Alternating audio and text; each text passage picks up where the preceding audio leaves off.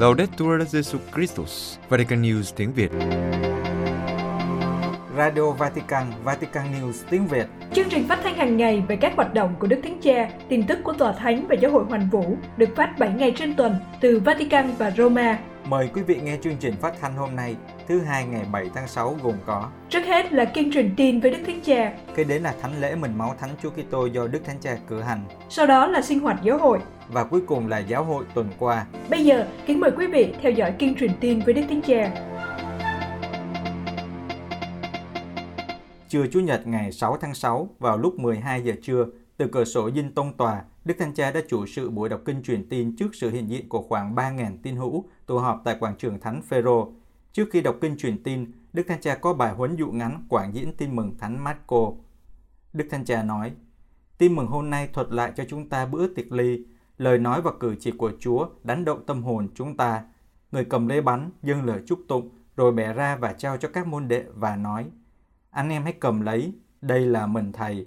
Như thế, với sự đơn giản, Chúa Giêsu trao ban cho chúng ta một bí tích vĩ đại nhất. Cử chỉ của Chúa là một cử chỉ khiêm tốn của hồng ân, của sự chia sẻ.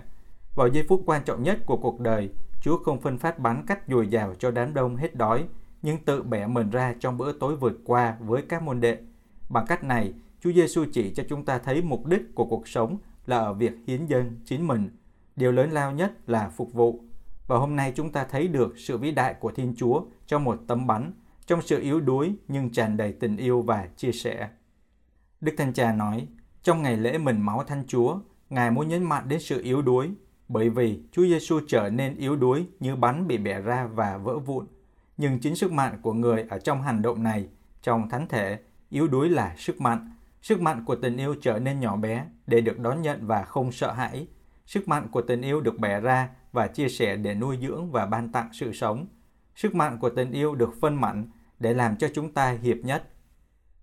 Đức Thánh Cha nhấn mạnh đến một điểm nổi bật của sức mạnh nơi thánh thể, đó là sức mạnh yêu thương những ai lầm lỗi. Điều này được thể hiện trong đêm Chúa bị phản bội. Thực vậy, trong đêm đó, Chúa Giêsu đã trao ban cho chúng ta bánh sự sống. Người ban tặng cho chúng ta món quà lớn nhất trong khi phải trải qua vực thẳm nơi tâm hồn. Người môn đệ chấm chung một chén phản bội. Đức Thánh Cha đặt câu hỏi. Trước sự phản bội này, phản ứng của Chúa như thế nào? Ngài trả lời, Chúa đã đáp lại cái ác bằng điều tốt lớn hơn. Cái không của Juda, Chúa đáp lại bằng có của lòng thương xót. Người không phải kẻ có tội, nhưng hiến mạng sống cho người đó. Khi chúng ta lãnh nhận thánh thể, Chúa Giêsu cũng làm như vậy với chúng ta. Chúa biết chúng ta là tội nhân và chúng ta phạm rất nhiều lỗi lầm. Nhưng Chúa không từ bỏ kết hiệp cuộc sống của người với cuộc sống của chúng ta. Chúa biết chúng ta cần người, vì thánh thể không phải là phần thưởng của các thánh, nhưng là bánh của tội nhân. Đây là lý do tại sao Chúa khuyến khích chúng ta, anh em hãy cầm lấy mà ăn. Tới đây, Đức Thánh Cha nhắc nhở mọi người ý thức rằng, mỗi khi chúng ta lãnh nhận bánh sự sống, Chúa Giêsu đến để làm cho sự yếu đuối của chúng ta một ý nghĩa mới, nhắc nhở chúng ta rằng trong mắt người, chúng ta quý giá hơn những gì chúng ta nghĩ, lặp lại với chúng ta rằng lòng thương xót của người không sợ những đau khổ của chúng ta. Và trên hết, Chúa chữa lành chúng ta bằng tình yêu thương từ những yếu đuối khi chúng ta khép kín cõi lòng. Thánh thể là phương dược hữu hiệu chống lại những khép kín này. Thật vậy, bánh sự sống chữa lành những cứng nhắc và làm cho chúng ta trở nên ngoan ngụy. Thánh thể làm cho chúng ta có khả năng bẻ ra và hiến thân cho anh chị em, cho chúng ta can đảm để thoát ra khỏi chính mình và cúi xuống với tình yêu thương trước yếu đuối của người khác, như Chúa đã làm với chúng ta. Luận lý của thánh thể là chúng ta đón nhận Chúa Giêsu, đấng yêu thương và chữa lành những yếu đuối của chúng ta để chúng ta cũng yêu thương người khác và giúp đỡ họ khi họ yếu đuối. Xin Đức Trinh Nữ, trong mẹ, Thiên Chúa đã trở nên xác phàm, giúp chúng ta biết đón nhận hồng ân thánh thể với lòng biết ơn, để cuộc đời chúng ta trở nên một hồng ân. Sau kênh truyền tin, Đức Thánh Cha nói, Ngài đau buồn về tin gây sốc liên quan đến việc phát hiện hài cốt của 215 em học sinh của trường nội trú Kamloops Indian ở British Columbia của Canada. Ngài bày tỏ sự hiệp nhất với các giám mục và toàn thể giáo hội Canada trong sự gần gũi với người dân bị tổn thương do tin đau buồn này và mong quyền bính chính trị và tôn giáo tiếp tục cộng tác để làm sáng tỏ sự kiện buồn này và kiêm tốn dấn thân cho con đường hòa giải và chữa lành. Trước khi chào và chúc mọi người một Chúa Nhật bình an, Đức Thánh Cha nhắc mọi người vào thứ ba ngày 8 tháng 6 vào lúc 13 giờ, phong trào công giáo tiến hành mời mọi người theo truyền thống tôn giáo dành một phút cầu nguyện cho hòa bình. Trong dịp này, Đức Thánh Cha mời gọi cầu nguyện đặc biệt cho Myanmar.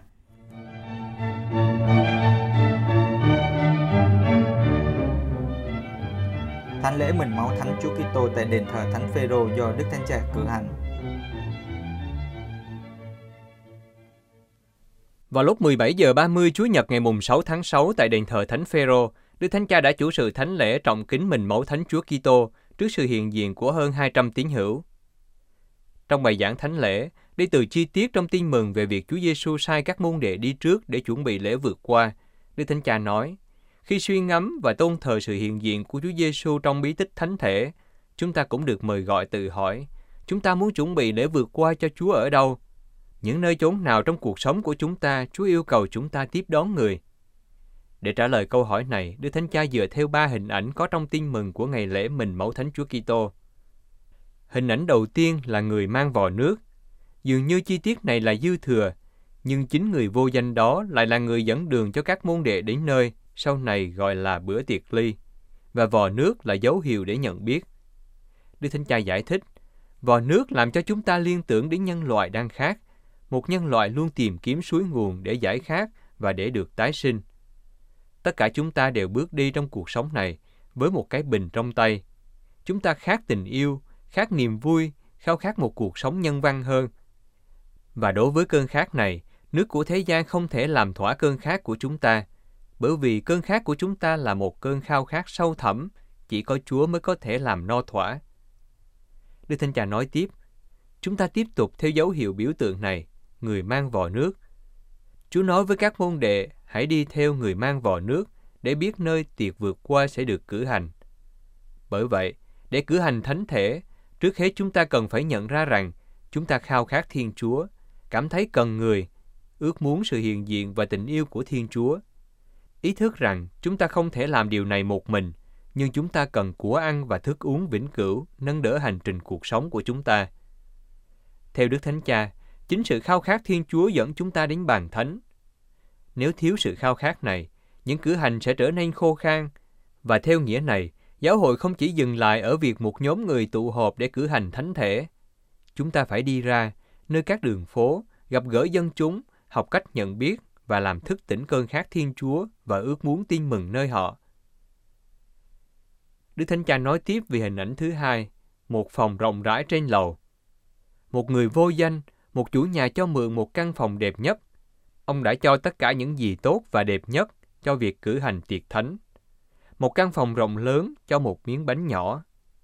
Thiên Chúa đã tự trở nên bé nhỏ như một tấm bánh. Chính vì thế, cần phải có một con tim vĩ đại để có thể nhận biết và đón nhận người. Nếu tâm hồn của chúng ta chỉ như một cái tủ chật chội và tối tăm, nơi cất giữ những tiếc nuối, những cây đắng, thì chúng ta sẽ không thể nhận ra sự hiện diện âm thầm và khiêm nhường của Chúa.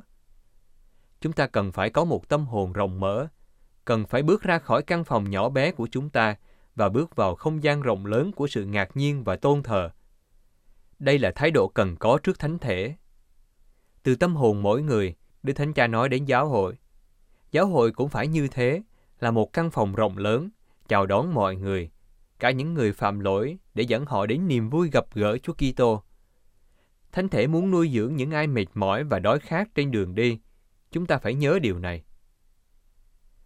Đức Thánh Cha nói đến hình ảnh cuối cùng. Chúa Giêsu bẻ bánh. Đây là cử chỉ tuyệt vời, là căn tính đức tin của chúng ta, nơi chúng ta gặp Thiên Chúa, đấng tự hiến để làm cho chúng ta được tái sinh cho một cuộc sống mới. Cử chỉ gây sửng sốt, vì từ trước đến nay, chiên được sát tế để dâng lên Thiên Chúa, Giờ đây, chính Chúa Giêsu trở thành chiên hiến tế để trao ban sự sống cho chúng ta. Trong thánh thể, Chúa không đòi hỏi sự hy sinh, nhưng hy sinh chính mình. Khi cử hành thánh thể, chúng ta được mời gọi sống tình yêu này. Bởi vì chúng ta không thể bẻ bánh nếu tâm hồn của chúng ta đóng lại trước anh chị em. Chúng ta không thể ăn bánh này nếu không trao bánh cho người đói khác Đi Thánh Cha kết thúc bài giảng với câu hỏi hôm nay đâu là nơi chúng ta chuẩn bị bữa tối của Chúa. Thường sau thánh lễ này có cuộc rước kiệu mình máu thánh Chúa, nhưng hiện nay chúng ta không thể thực hiện được, nhắc nhở chúng ta rằng chúng ta được mời gọi để ra đi mang theo Chúa Giêsu. Hãy ra đi với lòng nhiệt thành, mang Chúa Kitô đến cho những người chúng ta gặp gỡ trong cuộc sống hàng ngày. Chúng ta trở thành một giáo hội với cái bình trong tay, có thể làm thức tỉnh cơn khát và mang nước đến cho họ. Chúng ta hãy mở rộng tâm hồn trong tình yêu để trở thành căn phòng rộng rãi và hiếu khách, nơi mọi người có thể vào gặp Chúa. Chúng ta hãy bẻ cuộc đời của mình trong lòng nhân ái và tình liên đới, để thế giới nhìn thấu nơi chúng ta sự vĩ đại của tình yêu Thiên Chúa. Và rồi một lần nữa Chúa sẽ đến, và người sẽ làm chúng ta ngạc nhiên. Người sẽ tự làm lương thực cho sự sống của thế giới, và sẽ thỏa mãn chúng ta mãi mãi, cho đến ngày trong bữa tiệc của thiên đàng. Chúng ta sẽ chiêm ngưỡng khuôn mặt của người, và sự vui mừng sẽ không kết thúc.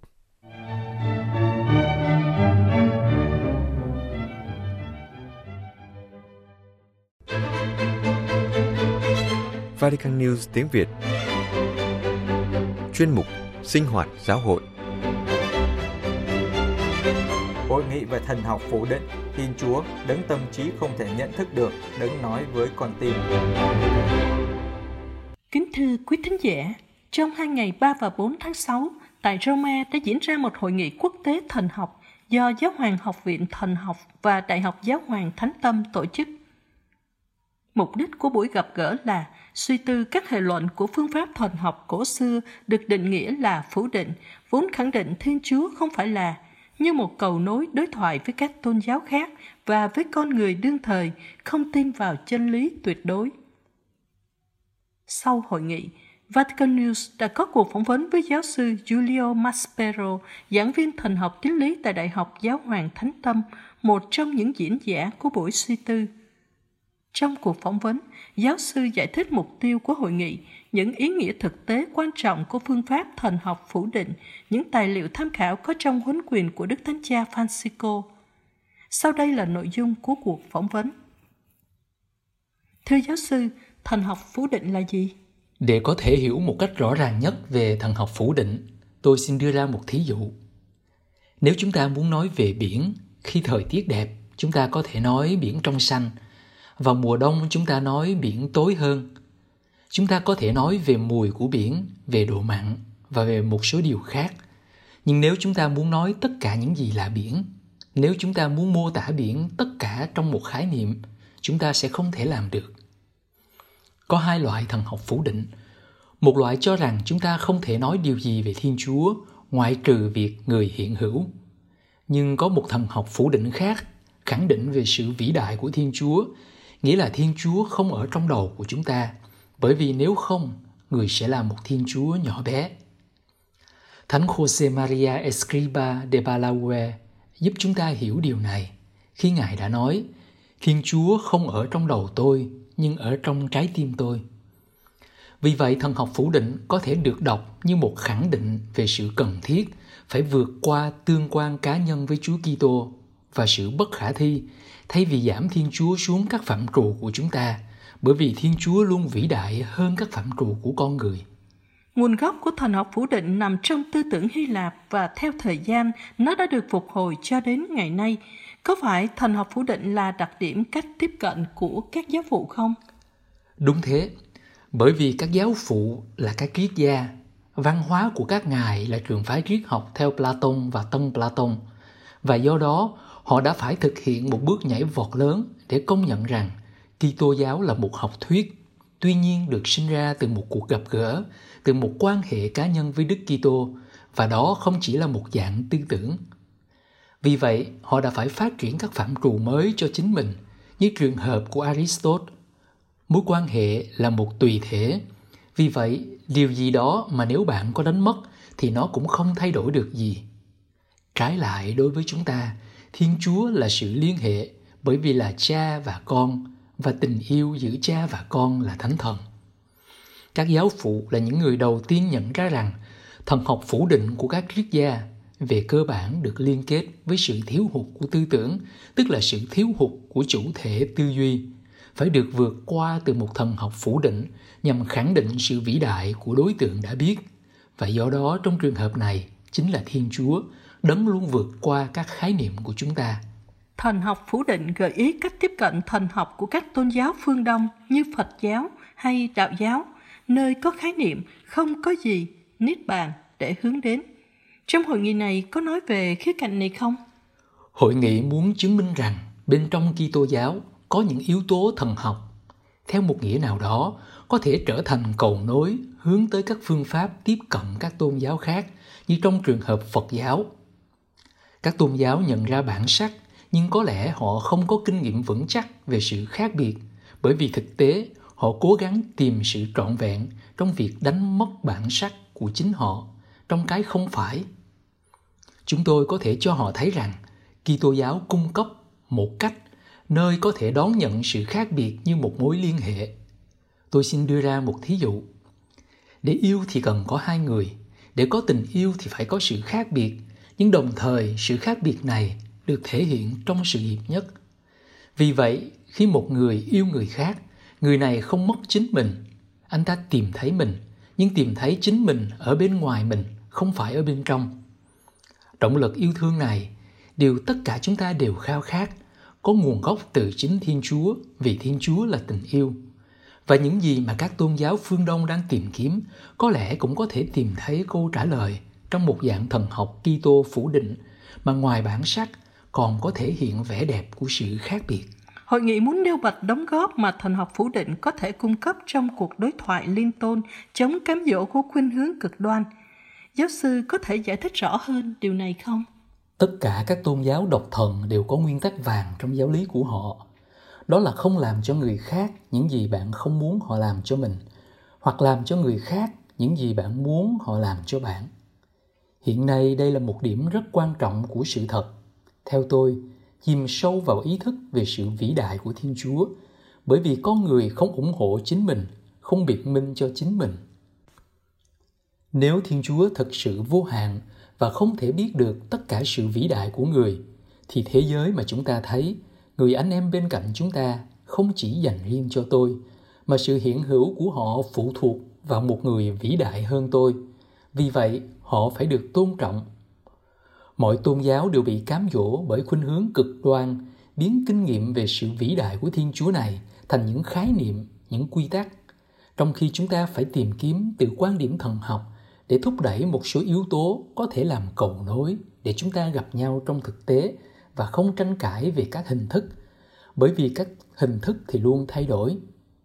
Quả thực, thánh gregory thành nissa một vị giáo phụ của giáo hội vào thế kỷ thứ tư, đã nói rằng các khái niệm tạo ra các thần tượng. Bởi vậy, con đường để thực sự trở thành người của tôn giáo, đó là đi đến thực tế. Và bằng cách này, chúng ta sẽ gặp gỡ những người khác thưa giáo sư có phải suy tư về thần học phủ định có thể góp phần vào việc đối thoại với con người và nền văn hóa đương đại thường né tránh những sự thật được mặc khải không? Hoàn toàn có thể. Chủ đích trước mắt và cũng là điều chúng tôi quan tâm nhất đó là quay trở lại các nguồn. Chúng ta có thể đáp ứng hiệu quả hơn cho sự khao khát Thiên Chúa nơi người đương thời. Bởi vì ngày nay có một hình thức tôn giáo phủ nhận Thiên Chúa, nhưng thực ra lại rất cần người. Ngày nay người ta sợ những khẳng định tuyệt đối, bởi vì thời hiện đại đã sản sinh ra rất nhiều phép biện chứng. Và do đó, theo một nghĩa nào đó, chúng ta phải chỉ cho con người hậu hiện đại thấy rằng có khả năng khác biệt và riêng biệt theo một cách không biện chứng, không đối đầu mà là trong mối quan hệ. Ngày nay chúng ta hãy nghĩ đến những yêu cầu của phụ nữ, của các nhóm thiểu số. Tất cả đều là những đòi hỏi rất quan trọng và cũng phải được hỗ trợ về mặt thần học vì vậy chúng ta có cơ hội lớn trong đức tin để chỉ mọi người thấy rằng có thể là chính mình không phải chống lại ai đó bởi vì bản sắc của con người bắt nguồn từ thiên chúa là đấng vĩ đại hơn chúng ta và do đó tôn trọng những người khác có phải việc tiếp cận thực tại của Thiên Chúa bằng phương pháp phủ định vốn không tuyệt đối này cũng có thể đem lại lợi ích cho tín hữu không? Khi còn trẻ chúng ta có xu hướng nghĩ rằng mình đã hiểu tất cả mọi thứ. Nhưng khi lớn lên chúng ta mới nhận ra rằng ông bà chúng ta rất khôn ngoan vì thực tế phức tạp hơn. Ở một khía cạnh nào đó tôi nghĩ rằng trong đời sống thiên liêng, một con đường tương tự cũng diễn ra như thế bởi vì càng tiếp xúc với Thiên Chúa, chúng ta mới càng nhận ra rằng Thiên Chúa vĩ đại. Trong Kinh Thánh, điều này xảy ra trên hết trong các sách khôn ngoan như Job hoặc Diễm Ca. Chúa Giêsu nói, chúng ta phải trở nên giống như trẻ nhỏ để được vào nước trời. Trẻ nhỏ biết mình đang được một người lớn hơn chăm sóc mình. Đối với người công giáo, theo một cách rất thực tế trong mối quan hệ của họ với Thiên Chúa, thì chiều kích thần học phủ định này, tức là nhận thức về sự vĩ đại của Thiên Chúa, có thể là một trợ giúp lớn. Cũng ở khía cạnh mục vụ, trong tông huấn Amoris Laetitia, Đức Thánh Cha Francisco đã nhấn mạnh rằng thời gian quan trọng hơn không gian. Ngài đang nói với chúng ta một cách chính xác điều này. Hãy xem hành động của Thiên Chúa vĩ đại hơn những gì chúng ta tưởng nghĩ. Các hình thức quan trọng, nhưng chúng không phải là tất cả. Chúng ta phải suy nghĩ đến sự tốt đẹp của linh hồn. Chúng ta phải nghĩ đến sự trưởng thành về mặt tinh thần của con người, chứ không phải chỉ là để kiểm tra như một người thợ điện hay một người thợ sửa xe xem có ổn hay không chúng ta đang chăm sóc một cuộc sống càng ngày càng phát triển một điều gì đó tươi đẹp mà chúng ta có trong tay. Vì vậy tôi nghĩ cách tiếp cận này thực sự quan trọng đối với giáo hội trong đời sống thiêng liêng và mục vụ của giáo hội. Có một sự liên hệ giữa những gì hội nghị suy tư và huấn quyền của đức thánh cha không? Đó là một liên kết có chủ đích.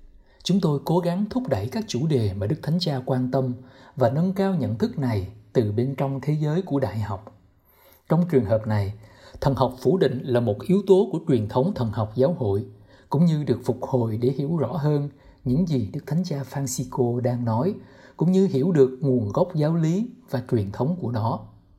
Về cơ bản, những gì ẩn sau lời khẳng định của Ngài là một nhận thức rất mạnh mẽ về sự vĩ đại của Thiên Chúa và không thể giảm bớt của sự vĩ đại này đối với các hình thức bên ngoài. Những điều này là hoàn toàn trong sự hiệp thông và liên tục với các vị tiền nhiệm. Nhưng nhiều lần, chính Đức Nguyên Giáo Hoàng Biển Đức thứ 16 đã nói rằng Kitô giáo không phải là một học thuyết, triết học hay đạo đức luân lý, mà là một cuộc gặp gỡ với Đức Kitô. Do đó, nó là một sự phát triển của cùng tư tưởng này.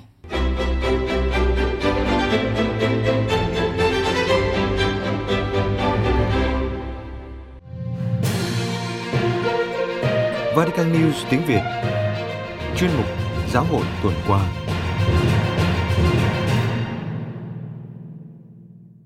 Đức Thánh Cha sửa đổi các điều khoản về hình luật của Bộ Giáo luật. Vatican Anh em hãy chăn dắt đoàn chiên của Thiên Chúa, lo lắng cho họ không phải vì miễn cưỡng, nhưng hoàn toàn tự nguyện như Thiên Chúa muốn. Với những lời này, Thánh Cha đã ban hành tống huấn Pasiste Gregem Dei, hãy chăn dắt đoàn chiên của Thiên Chúa, trong đó ngày sửa đổi quyền 6 của Bộ Giáo luật về hình luật trong giáo hội.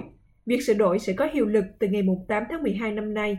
Tiến trình sửa đổi Bộ Giáo luật đã được Đức Nguyên Giáo hoàng Biển Đức bắt đầu từ năm 2007 trong tinh thần tập thể và cộng tác của các chuyên gia giáo luật, các hội đồng giám mục, các bề trên thượng cấp của các hội dòng và giáo triều Roma và được gửi lên cho Đức Thánh Cha Francisco vào tháng 2 năm 2020. Đức Thánh Cha giải thích việc sửa đổi để đáp ứng đầy đủ các nhu cầu của giáo hội trên toàn thế giới cần phải sửa đổi hình luật do Thánh Gioan Phaolô II ban hành ngày 25 tháng 1 năm 1983 trong Bộ Giáo luật và điều đó cần thiết được sửa đổi để cho phép các mục tử sử dụng nó như một công cụ cứu độ và sửa chữa hiệu quả hơn, được sử dụng kịp thời và với lòng bác ái mục vụ để tránh những tệ nạn nghiêm trọng hơn và xoa dịu những vết thương do sự yếu đuối của con người gây ra. Từ nhiều thế kỷ, giáo hội đã có những quy tắc để hợp nhất dân chúa và các giám mục có trách nhiệm thi hành các quy luật này. Đức Thanh Cha nhấn mạnh rằng Lòng bác ái và thương xót đòi hỏi một người cha cũng cam kết sửa trị những gì đôi khi sai lạc. Ngài nhận xét rằng, trong quá khứ, việc thiếu nhận thức về mối quan hệ giữa thực thi bác ái và nại đến công lý, nơi mà hoàn cảnh và công lý đòi hỏi, để xử phạt gây ra rất nhiều thiệt hại, trong nhiều trường hợp tạo ra tai tiếng và gây hoang mang cho các tín hữu. Có ba mục đích mà một mục tử phải ghi nhớ khi nại đến hệ thống tư pháp. Đó là phục hồi các đòi hỏi của công lý, sửa chữa người phạm tội và đền bù các vụ bê bối. Đức Thanh Tra cho biết, văn bản mới đưa ra nhiều thay đổi đối với luật hiện hành và trừng phạt một số tội phạm mới. Bên cạnh đó, nó cũng được cải thiện về kỹ thuật, đặc biệt là liên quan đến các khía cạnh cơ bản của luật hình sự. Chẳng hạn như quyền bào chữa, thời hiệu tố tụng hình sự và xác định chính xác hơn hình phạt bằng cách đưa ra các tiêu chí khách quan trong việc xác định thêm hình phạt thích hợp được áp dụng trong trường hợp cụ thể, giảm bớt sự tùy tiện của bên có thẩm quyền để tạo thuận lợi cho sự thống nhất của giáo hội trong việc áp dụng các hình phạt, đặc biệt đối với những tội phạm gây thiệt hại lớn hơn và tai tiếng cho cộng đoàn. Tòa Thánh trở thành quan sát viên thường trực tại Tổ chức Y tế Thế giới. Roma vào ngày 31 tháng 5, Trong đại hội thường niên diễn ra từ ngày 24 đến ngày 31 tháng 5, Tổ chức Y tế Thế giới đã đồng thuận thông qua nghị quyết sự tham gia của Tòa Thánh vào Tổ chức Y tế Thế giới do nước Ý trình bày, chính thức trao cho Tòa Thánh quy chế quan sát viên thường trực của Tổ chức Y tế Thế giới. Điều này có nghĩa là Tòa Thánh sẽ là quan sát viên với tư cách là quốc gia không phải là thành viên của Tổ chức Y tế Thế giới và sẽ được phép quan sát các phiên họp và tham gia các cuộc tranh luận. Không giống như các quốc gia thành viên, Tòa Thánh sẽ không được phép bỏ phiếu về các vấn đề hoặc đưa ra các ứng cử viên. Trong thông báo ngày 1 tháng 6, Phòng Báo chí Tòa Thánh viết, Quyết định này phản ánh mối quan hệ mà Tòa Thánh đã liên tục duy trì với tổ chức này kể từ năm 1953 và nó chứng tỏ cam kết của gia đình các quốc gia trong việc giải quyết thông qua đối thoại và liên đới quốc tế những thách thức sức khỏe toàn cầu gây ảnh hưởng đến nhân loại. Nghị quyết đề nghị Tòa Thánh là quan sát viên thường trực tại Tổ chức Y tế Thế giới, được đồng bảo trợ bởi 71 quốc gia từ tất cả các khu vực địa lý, được đệ trình lên Đại hội đồng hôm ngày 26 tháng 5. Nghị quyết lưu ý rằng Tòa Thánh đã thường xuyên tham dự các phiên họp của Đại hội đồng Y tế với tư cách là quan sát viên kể từ năm 1953 và cũng có quy chế quan sát viên thường trực tại Liên Hợp Quốc từ năm 1964, tại các phái bộ quan sát viên tại Văn phòng Liên Hợp Quốc ở Geneva, Thụy Sĩ và tại Viên, Áo. Chính phủ Ý xem vị thế quan sát viên thường trực tại Tổ chức Y tế Thế giới là sự nhìn nhận vai trò quan trọng của Tòa Thánh trong lĩnh vực nhân đạo và y tế. Đặc biệt là ở các nước đang phát triển và gần đây nhất là trong cuộc chiến chống đại dịch. Bộ trưởng Bộ Ngoại giao và Hợp tác Quốc tế của Ý, ông Luigi Di Maio, đã bày tỏ sự hài lòng về kết quả đạt được tại Geneva. Ông nói, Tôi tin rằng Tòa Thánh, tổ chức đã hỗ trợ trong nhiều năm cho hàng triệu người có nhu cầu trên khắp thế giới qua các tổ chức của giáo hội công giáo sẽ mang lại giá trị quý giá cho tổ chức y tế thế giới và sẽ tăng cường hơn nữa tinh thần liên đới trên bình diện toàn cầu. Nó sẽ là nguồn cảm hứng lớn cho tất cả các quốc gia thành viên. Đức Tổng giám mục Sài Gòn mời gọi sống chiều kích thiêng liêng trong thời kỳ giãn cách xã hội. Dịch bệnh đang lan rộng và khó kiểm soát ở nhiều tỉnh thành, đặc biệt là tại Sài Gòn. Ủy ban nhân dân thành phố đã ra thông báo yêu cầu toàn thành phố thực hiện giãn cách xã hội và dừng triệt để các nghi lễ tôn giáo, hoạt động lễ hội tại các cơ sở tôn giáo, tín ngưỡng, thờ tự. Trong hai tuần, ngày 31 tháng 5, Đức Tổng giám mục Du Xe Nguyễn Năng của Sài Gòn đã gửi thư mục vụ cho các linh mục của giáo phận để đưa ra các hướng dẫn cụ thể.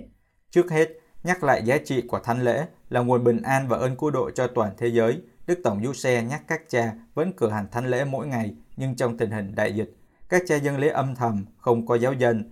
Ngài nhấn mạnh rằng việc ngưng thánh lễ cộng đồng trong thời gian đại dịch xuất phát từ lương tâm và ý thức trách nhiệm đối với sự sống của cộng đồng và từ đòi hỏi của Đức Bác Ái Kitô giáo. Đức Thánh Cha khuyến khích các linh mục tập cho các tín hữu sống đức tin trong mọi hoàn cảnh, nhất là khi không thể tham dự thánh lễ, qua việc cầu nguyện với lời Chúa, chầu thánh thể cá nhân, lần hạt minh côi, lần hạt lòng Chúa thương xót. Đặc biệt Đức Cha lưu ý, đôi khi ngưng thánh lễ trong thời gian ngắn cũng tốt, vì nhờ đó các tín hữu khao khát thánh thể hơn, để sau này khi được dự lễ sẽ tham dự cách ý thức hơn. Ý thức về những khó khăn do đại dịch có thể còn kéo dài, Đức Giám mục Giáo phận Sài Gòn nhắn nhủ các linh mục tìm các cách thế hữu hiệu và trong khả năng của mình để giúp người dân vượt qua khó khăn, huy động và nối kết các sáng kiến liên đới một cách hiệu quả. Đại dịch cũng ảnh hưởng đến đời sống của các linh mục, có thể gây nên sự chán nản, buông xuôi. Do đó, Đức Tổng Du Xe không quên khuyến khích các linh mục dùng thời gian giãn cách xã hội để trao dồi đời sống nội tâm, dành nhiều thời gian để sống bên Chúa Giêsu thánh thể, dừng thánh lễ sốt sắng hơn, đọc giờ kinh phụng vụ nghiêm trang hơn, nguyện gẫm lâu giờ hơn, xét mình về lối sống, về tính tình cũng như về các hoạt động mục vụ, đọc một quyển sách hay xem một cuốn phim hay. Bên cạnh đó, Ngài nhắc các linh mục phục vụ cộng đoàn bằng cách nhớ đến và cầu nguyện cho giáo dân, nhất là những cá nhân và gia đình đang gặp khó khăn. Cuối cùng, liên quan đến Hội Thánh Truyền giáo Phục Hưng đang bị các cơ quan ngôn luận hướng đến như người chịu trách nhiệm trong việc lây lan virus cho người dân thành phố, Đức Tổng giám mục Sài Gòn nhắc rằng, trong cơn đại dịch, tất cả chúng ta đều liên đới và đồng trách nhiệm, và Ngài mời gọi các linh mục và tín hữu luôn sống tinh thần công bằng và bác ái, không dùng ngôn từ hoặc có thái độ kết án. Trái lại, hãy cảm thông chia sẻ và cùng cầu nguyện, và hãy kiểm điểm lại các sinh hoạt của chính mình. Quý vị vừa nghe điểm lại một số tin tức trong tuần qua của Vatican News tiếng Việt.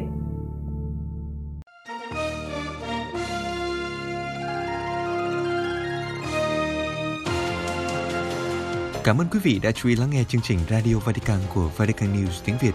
Xin Thiên Chúa chúc lành cho quý vị và toàn gia quyến. Laudetur Jesu Christus, ngợi khen Chúa Giêsu Kitô.